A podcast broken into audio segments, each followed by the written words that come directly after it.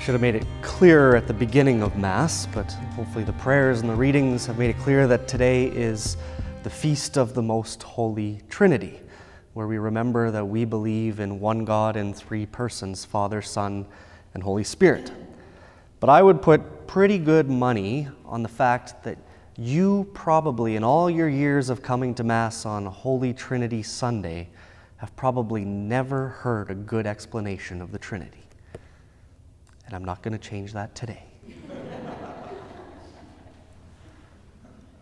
but even though that's true, we all sit here in belief of the Holy Trinity. And that we profess it every time we do the sign of the cross Father, Son, and Holy Spirit. So, that, does that mean that we just all are here sitting and believing on blind faith that God exists in this way? That would be the popular opinion today, wouldn't it? Popular opinion today is what Karl Marx said many years ago that religion is the opiate of the masses. Whatever makes us feel good, that's for you. Or the idea of belief as something that is whatever we accept to be true or real, that it's totally subjective as a thing in this world. You choose to believe, that's fine. I'll believe what I believe to be true, you believe what you believe to be true, and things will go on. That's the popular opinion. So, what do we believe? What is belief from a Christian Catholic understanding of belief? Well, for us, the word belief and to believe in God is always tied with the idea of faith or the reality of faith. And for us as Catholics, faith is never something purely subjective. It is always something that is given to us, that comes to us. And that is rooted in Jesus. Because as we hear in the gospel today, God so loved the world that he sent his only Son. Faith begins by God's initiative towards us in our life, not by our own rationalization or our own initiative, but it begins from God's initiative. And then we hear elsewhere in the Gospel of John, Jesus says, I am the way, the truth, and the life. The truth. And so, in the person of Jesus, what we have coming together is faith and reason, the truth. These two things fit together in Jesus faith, belief, and the truth, reason. These two can't be separated because they're found in Jesus. See, as Christians, we don't have this idea of God that we then try to create an experience to conform to the idea.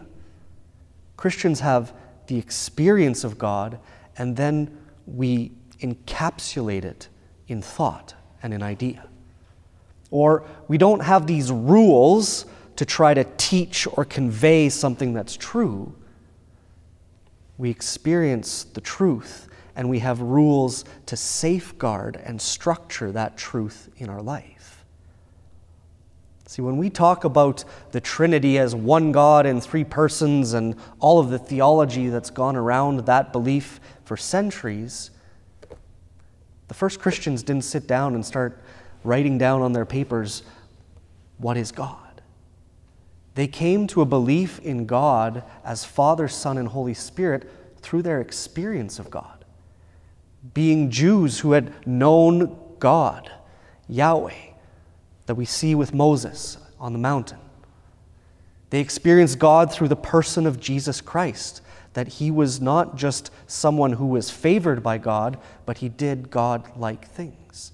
And then when Jesus ascends to the Father, still within their midst, they experience God like things through the presence of the Holy Spirit. Their belief in God as Father, Son, and Holy Spirit didn't come from their rationalization of who God might be, but through their experience of Him first. And then after that, they use their intellect and their reason given by God to solidify that so that they can pass that on and hand it on to others. Our faith, our belief, is grounded in knowledge. It's not just this belief of whatever I think to be true, but it's grounded in what is true, what is real.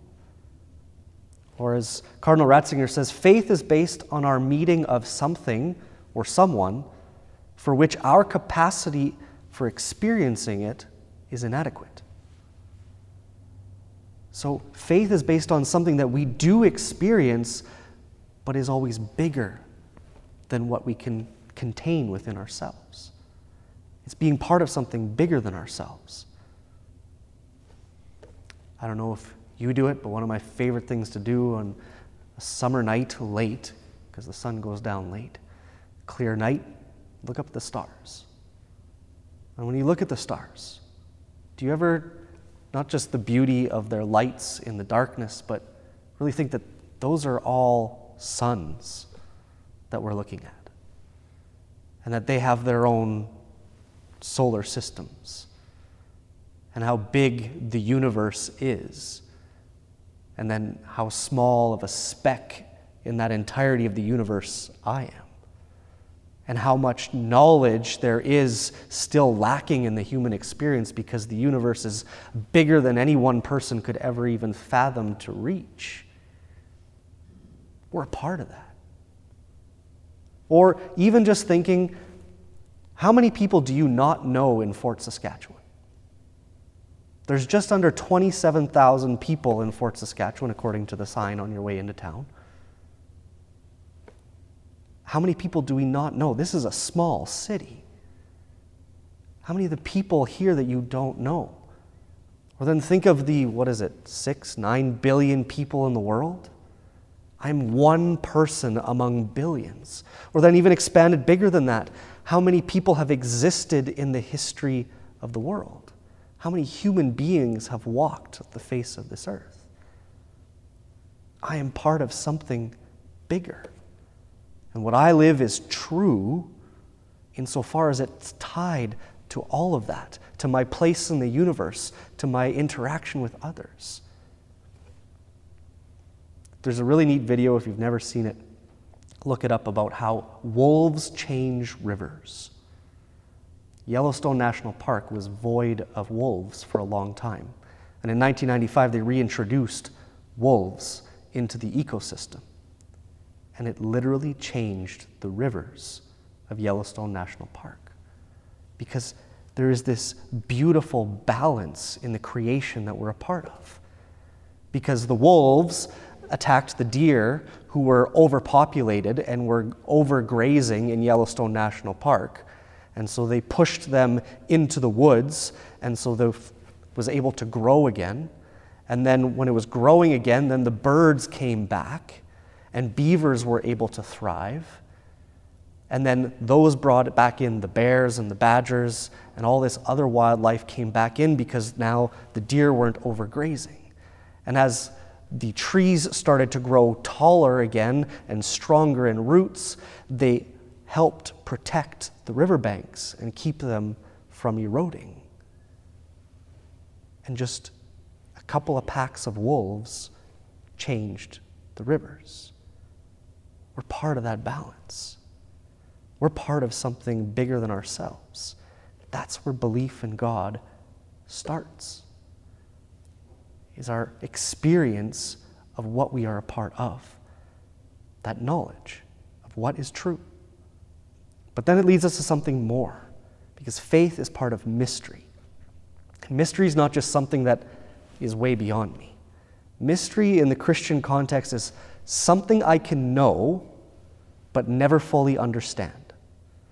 Or it's something that I can grasp but I can't fully apprehend it. This is the mystery of God. It's not so far beyond us, but it is beyond us. There's something that we can know but never fully understand. Because what we experience through the scriptures and through the history of the church is God first reveals himself to us before he ever asks for something in return. And we see that in our readings today. Moses with God on the mountain. He hasn't brought the commandments to the people yet. And what, how does God reveal himself to Moses? as the merciful and gracious one, the one who is rich in kindness and fidelity. Or in Paul's second letter to the Corinthians, God is love and peace and fellowship through the Father, the Son, and the Holy Spirit. Or Jesus in the Gospel of John, that God is love because he loved the world so much he gave his Son. Why? God has no desire to condemn the world, but to bring us to belief, to save us. God reveals who He is to us before He ever asks for anything in return. And we can't underestimate that revelation of God. It's what's formed the way that we live. The search for truth in universities grew out of the Christian faith. Universal health care for people grew out of that desire for Christians to see in each other the face of God. The need to go out to those who are poorest and marginalized comes out of this revelation of God who is love. We cannot underestimate how much of an impact that has on all of us who have grown up in a Christian culture, whether a believer or not because the way that God reveals us, himself to us and the experience of that shapes our knowledge of what is true and what is good and what is beautiful. Then, for the rest of Mass today, I just encourage you to listen closely to the prayers. And of when I am praying the Mass, when we address the Father and the Son and the Spirit because the prayers of the Mass, from start to finish, are exceedingly Trinitarian. We hear it every time that we have the, the collect or the opening prayer.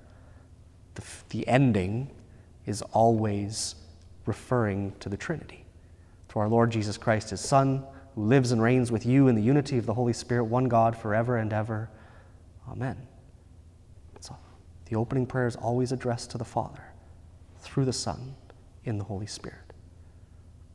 But listen to the rest of the prayers of when I'm addressing the Father, when I turn to the Son, and when I ask the Holy Spirit to come. The entirety of the Mass for us is the experience of God, Father, Son, and Holy Spirit.